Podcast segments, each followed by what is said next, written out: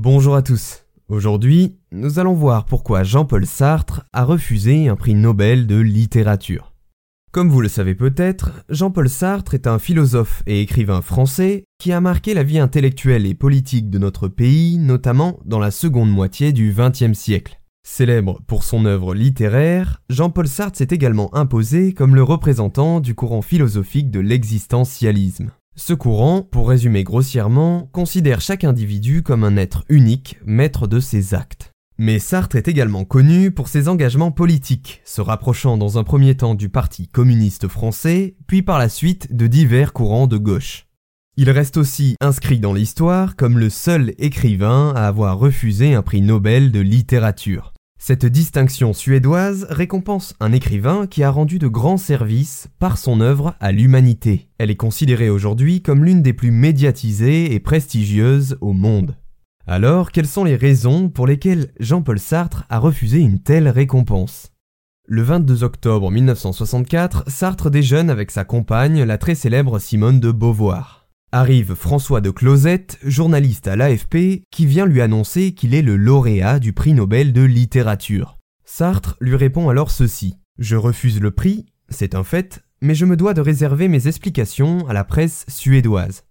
La nouvelle fracassante se répand à Paris et fait sensation. Comment peut-on refuser cet honneur? Eh bien, selon André Guigaud, spécialiste de Jean-Paul Sartre, il y a alors deux raisons principales au rejet de l'écrivain de huis clos. Premièrement, il ne voulait pas être, je cite André Guigaud, enterré de son vivant avant d'avoir terminé son œuvre. En d'autres termes, ce prix lui aurait collé une étiquette dont il aurait eu du mal à se défaire par la suite, et Sartre craignait cet ensevelissement. La seconde raison émane du fait que Sartre avait construit sa pensée sur la critique des institutions, ce qui le poussait, comme il le dit lui-même dans la lettre qu'il publie après sa déclaration, à, je cite, n'accepter aucune distinction distribuée par les hautes instances culturelles. Malgré ce refus, Jean-Paul Sartre l'apprendra directement, il s'avère que le règlement du prix Nobel ne permet pas au lauréat de refuser sa récompense. Il reste ainsi le détenteur du prix Nobel de littérature de l'année 1964, bien qu'il ait été exempté de la traditionnelle cérémonie officielle et des 273 000 couronnes, soit 300 000 euros, promis aux gagnants. Sartre avait pourtant envoyé, après avoir lu qu'il était favori, une lettre à l'Académie Nobel annonçant son refus, qui ne semble pas avoir eu beaucoup d'impact.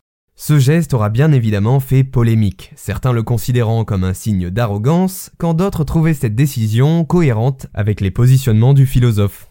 Pour ne pas avoir voulu rentrer dans l'histoire du prix Nobel de littérature, Jean-Paul Sartre aura assez ironiquement gravé son nom à jamais dans la liste des personnes ayant reçu l'honneur d'être lauréat de cette prestigieuse récompense.